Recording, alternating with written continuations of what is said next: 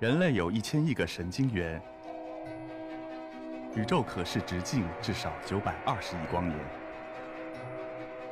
从无限小到无限大，在中科院 SELF 讲坛一起探索未知的世界。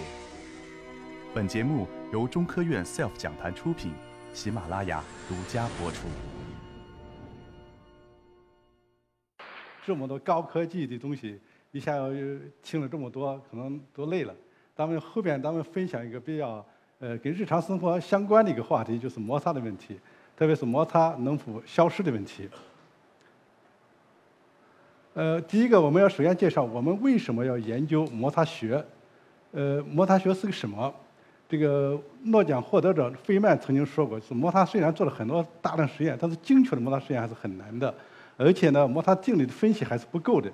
那么，摩擦为什么会这么复杂呢？实际上，摩擦过程中它是一个这个图可以显示出来，它会发射出各种光，发射出来等离子体，甚至 X 光，还有摩擦化学反应，还有这物体的变形等等。所以，摩擦是一个非常呃复杂的过程。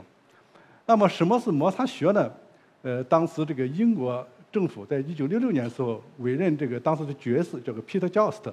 然后在英国做一个调调查，看这个摩擦磨损润滑对英国能造成多大的损失。这调查完了以后，这个教授出了一个非常著名的报告，叫教授报告。他把这些摩擦、磨损、润滑这三个方面的人拢到一块，同时成立一个新的词汇，它叫做 tribology，就是摩擦学。他认为摩擦学是研究相互运动的相互作用的对偶表面的理论和实践的一门科学和技术。那么摩擦学研究到底有什么意义呢？实际上，摩擦学不仅在航空航天、在芯片制造、在生物、在高铁领域有很多，而且在军事领域也很也有很多。呃，据人们做过一个调查，大概人类一次性能源的三分之一是通过摩擦所消耗掉的，而且百分之八十的装备都因为磨损失效，这个装备最后都废报废了。所以。摩擦和磨损共同造成的损失，大概一般是一个国家的 GDP 的百分之二到七。当然，这个国家是金融国家为主，像英国，它就会占的少一点；以制造业国家为主的，就会占多一点。像中国可能会占的比较多一点。但是我们仅以百分之五来计算，那么二零一九年我国 GDP 是九十九万亿，那么因为摩擦和磨损造成损失，都达到了四点九五万亿。所以这是一个非常大的数字。所以大家在航航天领域知道，咱们一个宇航员走出去。从外边取回来一个物件，然后这个物件实际上就是摩擦副，就研究它太空辐射对它这个呃摩擦材料的影响。那么要要知道摩擦学，要研究摩擦，那么第一个大家想了解的摩擦到底是怎么起源的？当然，最早的摩擦起源就是钻木取火，就是人拿个硬木头在那个软木头上磨，最后起火，人控制了火，使人类从野蛮走向了文明。但后来出现了雪橇。以及出现了车，特别是中国对车的贡献还是很大的。那么是滚动代替滑动摩擦，是这个人类有了很大的进步。但是真正科学的研究摩擦问题，实际上是从达芬奇开始的。在15世纪的时候，达芬奇当然这个达芬奇这个手稿在1967年才发发现了，他就当时已经开始研究摩擦了，也提出了摩擦力大概是自重的四分之一左右，这是达芬奇给的。但是真正非常上升到科学层次来探索摩擦的起源，那么就是到十七世纪，这个阿曼顿，阿曼顿是法国的这个物理学家，他当时在法国科学院时候做了一个报告，认为摩擦力只与这个载荷有关，与接触面积没关系。这个当时引起了非常大的震动。一般都认为这个面积越大，摩擦肯定越大嘛？为啥摩擦跟面积没关系？呃，增压力有关系呢？所以大家都探讨为什么会这样。后来他就认为表面的凹凸不平造成的摩擦。后来另外一个物理学家是英国的，他就提出了摩擦跟凹凸没关系，跟分子间的粘附力有关系。所以他都做了一个很好的实验，把一个小铅球和一个大铅球都切成平面，把两个一对磨，一对磨后，哎，这个小铅球可以把那个大铅球拉起来了，掉不下来。他说说，哎，你看这粘着力，分子间吸附力非常强，所以摩擦就因为这个造成的。那么后来到了十八世纪，这个物理学家库伦，这库伦也就是咱们电荷那个库伦，物理大家都学过这个库伦。这库伦他做了一个非常有名的实验，就是这个这个装置的实验，被称为近代物理十大实验之一。它是关于摩擦的一个实验。这个实验结果，他认为摩擦确实是由凹凸不平的这个体嵌在一块来造成的。并且提出了摩擦学的古典四大定律，认为摩擦与正压力有关系。第二个，摩擦与接触面积没关。第三个，最大的静摩擦力会大于动摩擦力。第四个，摩擦力大小与速度没关，形成了一个古典的摩摩擦学定理。那么，一方面说跟面积没关，跟接触力有关；另一方面说是跟分子的粘着力有关，那就跟接触面积有关。所以这两个理论就各说其词。后来到了1939年，苏联学者就把这两个理论统一块了，认为摩擦力是等于这两个力之和，一部分是正压力就造成摩擦力，一部分是这个分子间吸附造成的摩擦力，但是还把它的本质没没讲清楚。后来到了五十年代，这个剑桥的大学教授鲍登，当然他另外一个教授叫 Table，他们俩一起合作的，做的很好的工作。他认为摩擦力是与这个真实接触面积有关。这名义接触面积，比如说我们两个手掌一按，这手掌这一就是名义接触面积。但它这个名义接触面积里边有真正一些接触点非常少，它只能占到名义接触面的百分之几，甚至千分之几，有的还占到万分之几，所以一点点。所以他认为摩擦力主要取决于真实接触面积。那么因为正压力增大，那个真实面积就接触的面积就变大了，所以摩擦力增高了。所以他从机理上把这两个理论统一到一块了。当然，这个是还是从这个宏观世界看的。当然，到了一九二几年的时候，也有人从微观世界去探讨它。非常著名的就是汤姆森这个模型，他都认为 C 和 B 这两个原子，然后另外一个原子是 D 从它的旁边这么走过去。如果离得远的时候，走近的时候，它把 B 会靠近拉；当它远离的时候，这 B 原子又会弹回来。那么这样的话，这个过程如果是个稳定过程的话，那么就没有任何能量消耗，那么也就不可能有摩擦。但是如果这个 D 原子离 B 原子比较近，它走的时候把 B 原子拉过来，它出去的时候，这 B 原子突然回去了后，引起 B 原子那个弹性振动，就相当于这边呃左头这个原子都原子在那个地方不断的振动。那么一旦振动，它都消耗了能量，那就有摩擦损失。所以它这个提出来这个摩擦的起源的原子模型，但这个提出来后没办法得到验证。后来到了一九八六年，本宁发明了原子显微镜。原子显微镜的发明，这本宁也获得诺奖了，他都可以研究原子级的摩擦了。那么这个才基本上被证实了。后来超快激光的发现，人们才能研究摩擦过程中声子耗散、电子耗散以及结构的这个演变了。呃，右下角这个图就是我们研究缺陷对那个电子耗散的呃影响，可以看见这个电子耗散也确实跟摩擦和物质材料有关系。那么，研究摩擦力，所有研究的一个最大的梦想就是能不能把摩擦控制住，或者把摩擦给它去除掉，让它没有摩擦。这都引起另外一个话题，就是超滑可否实现的问题。呃，一九九零年的时候，呃，日本有个学者叫黑拉诺，呃，他就做了一个理论分析，认为两个原子级光滑的表面，呃，当在攻斗时候它就有摩擦存在，当非攻斗的时候就不会有摩擦存在。大家会问，什么叫攻斗？什么叫非攻斗？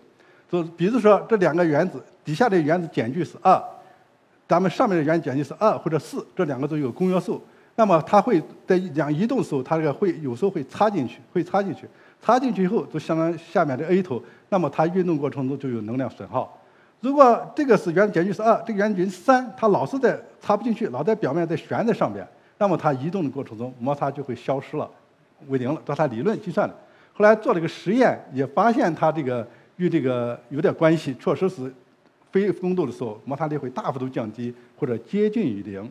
物理学家对它还是有一定的怀疑的，希望它还进一步得到证实。但是搞摩擦学领域的人都开始非常关注这个呃超滑的是是否能实现这种摩擦能不能消失的时候。后来在工程上有个定义，就是摩擦系数只要是有数量级的降低，那么就叫做超滑。所以首先是美国阿贡实验室在类金刚石膜里边做出来摩擦系数。降到了千分之几，比常规的摩擦系数降低了一个数量级。后来二维材料也很多人也也也也做出来，包括咱们清华正泉水做出来这个石墨片，哎，拉出去一放，它就回弹回来。后来我们在这个低温下，对对呃用这个钢和二硫化物也做出来万分之一的摩擦系数，也是一个大概比常规摩擦系数能降低的两个数量级，都出现了这个超滑。呃，我们在二维材料还做了一个工作，就是用这个二氧化硅的球。用 CVD 的办法，就喷头的呃头层的办法，给它长了一层石墨烯，然后长成石墨烯这个球，把它再粘在这个悬臂上，然后这个悬臂是那个在那个石墨烯的悬臂和下面的这个平面，可以是石墨烯，可以其他材料做实验。这个实验结果后，我们后来发现，当二氧化硅球对二氧化硅表面的时候，摩擦系数就非常大，大概零点六左右。如果是二氧化硅表面包有石墨烯，对石墨烯对膜的时候，或者对高取向石墨对膜的时候，摩擦系数降了万千分之三了，所以一下子实现了超滑了。这个也被誉为六大实现超滑的这个固体超滑的六大方法之一。呃，后来我们在真空下把摩擦系数已经降到了十万分之二，大家可以想象是一个非常非常小的数字。捷星评审时候，捷星二二十年纪念的时候给总呃给总理汇报，需要有个呃能不能显示一下这个装置，我们就做了这个装置做了个汇报。呃，你看这个摇动的时候，呃右边这个都是硅片对硅片，没有做超滑涂层，它几乎在表面上轻轻晃动不怎么动。那左边呢做了超滑涂层后，它像球一样在那样非常容易这个滚动，所以这是超滑确实还是一个非常有意义的一个事。那么固体出现超滑。液体能不能实现超滑，这是大家也非常关注的事。其实大家可以追踪到前面，大概一九三八年时候，英国物理学家就做过这个超流体，就是把这个液氦啊降到二点一七 K 的时候，也就是零下负的二百七十多度的时候，哎，发现这氦的流体几乎没有摩擦流动了。它的粘度呢，比水大概还小了接近一亿倍，这个水的粘还那么呃容易流动，所以这个也是一种超滑态。但是呢。呃，在物理上叫超流，这个作为摩擦学来说，它没什么用。为什么？摩擦学的降低摩擦的核心就是把能耗能降下来。但是你把这个系统要从常温下降到接近于零、绝对零度，呃，绝对到两 K 左右，那这个需要大量的能耗。所以在常温下能不能实现超滑，就是我们非常关注的一个问题。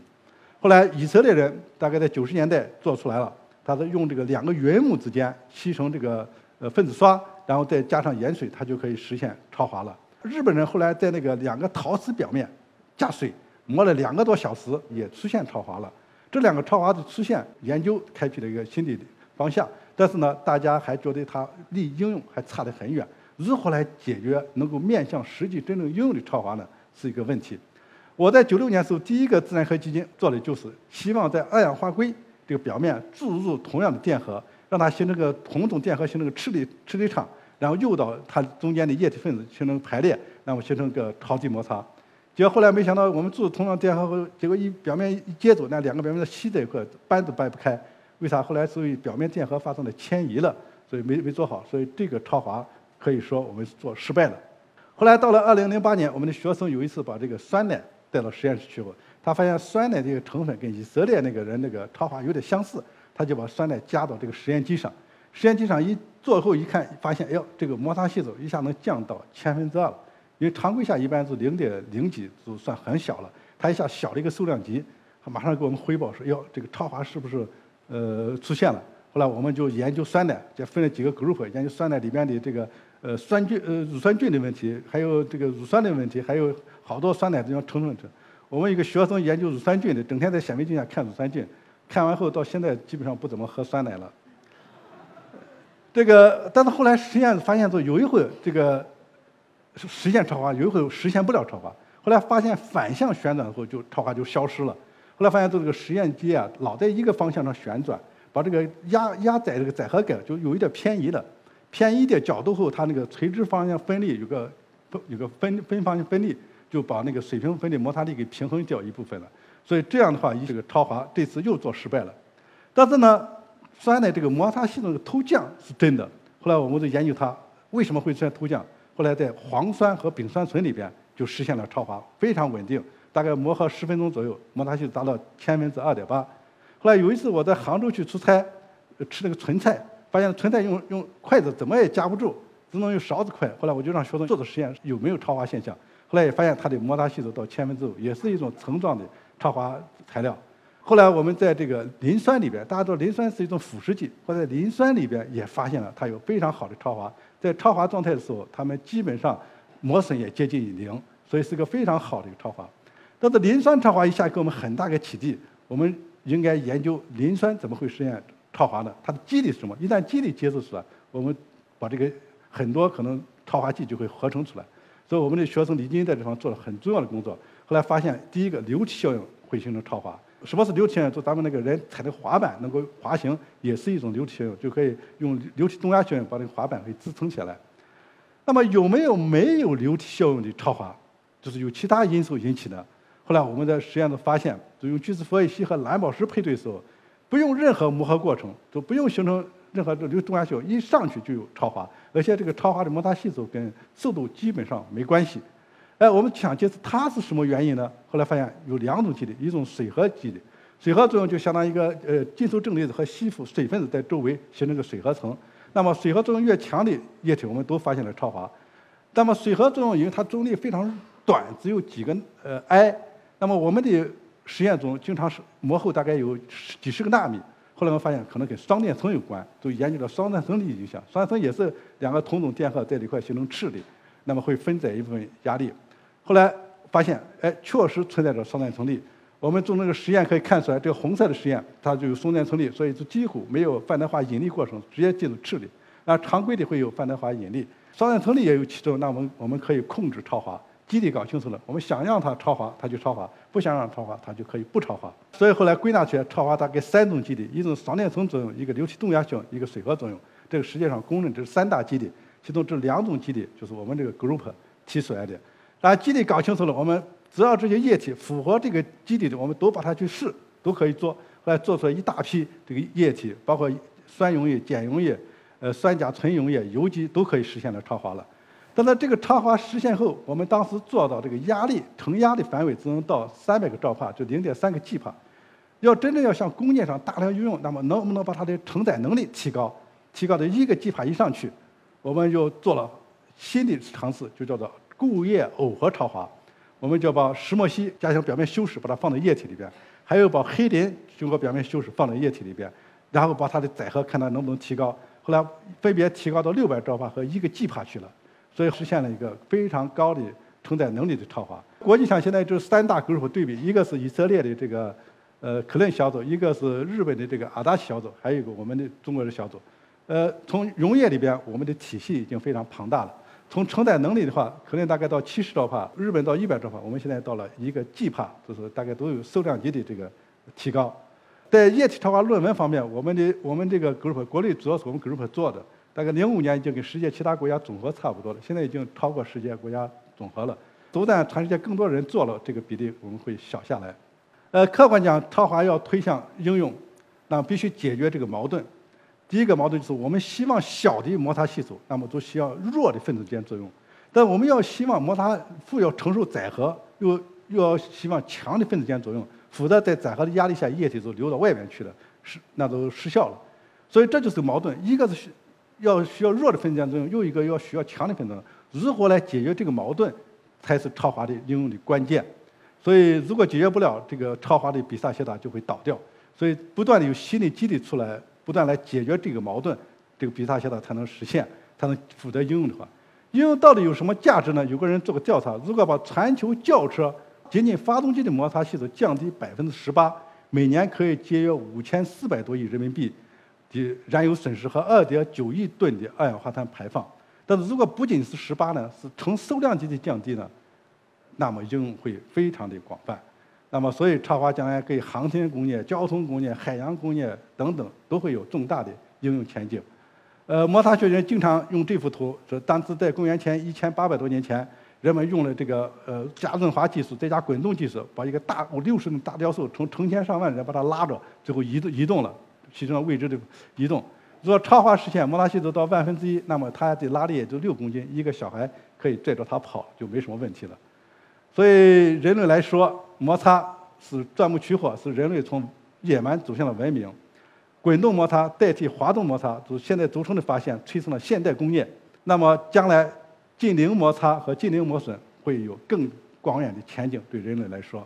所以现在由于研究的体系，超滑体系也增大了，呃，承载能力也成数量的降低了，它的应用这扇大门已经打开了，所以会逐步向工业界推广。